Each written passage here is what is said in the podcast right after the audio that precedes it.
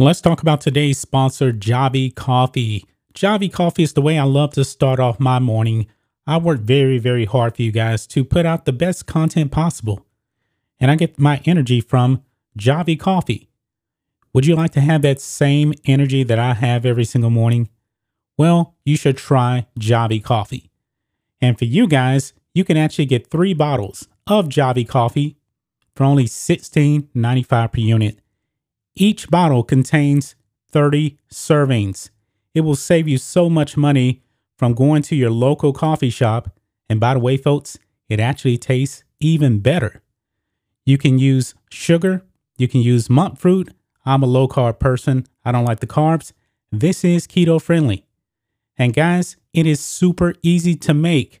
Just put water in your cup, add one teaspoon or two teaspoons of Javy coffee, mix it up, use whipped cream, sugar, monk fruit, whatever. And folks, it tastes absolutely amazing. So check out the link in the description or the pinned comment and get Javy coffee delivered to you today. You're tuning into Black and White Sports on YouTube. The no holds barred truth on sports.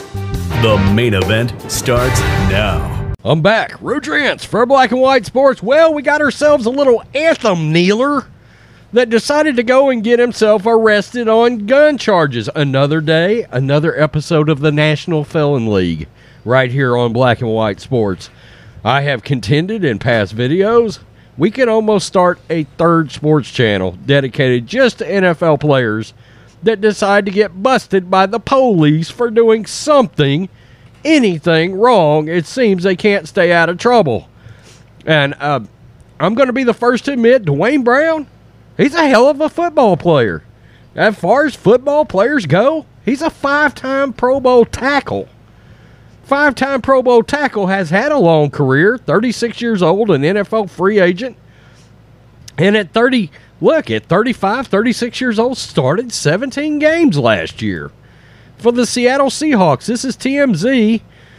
He got busted on gun charges at LAX. Wow, here we go. The NFL free agent, who was most recently playing tackle for the Seattle Seahawks, was busted Saturday at LAX around 2 p.m., where law enforcement sources tell us he allegedly tried to go through TSA with a gun in his luggage. We're told this happened at Terminal 6 and that during the standard screening, one of Brown's bags was found to have had a firearm inside, which our sources said was unloaded. I mean, how could you possibly try to sneak this through for crying out loud? Of course, the cops were called immediately, and our sources say Brown was taken into custody. He was actually recorded being escorted to a police vehicle by a photographer on the scene, and sure enough, there's DB in handcuffs as he was led along by a few cops. The charge, we're told, he's being booked on possession of concealed firearm. Brown's on his way to a nearby LAPD jail for processing. And I don't know if this is going to be federal. I don't know if it's local. If it's local, hell, George Gascon's out there. I mean, he'll probably never do a, a, a single solitary uh, bit of anything for this, knowing uh, Gascon. Now, in case you're remembering this name for some reason, let me give you a little background on Brown.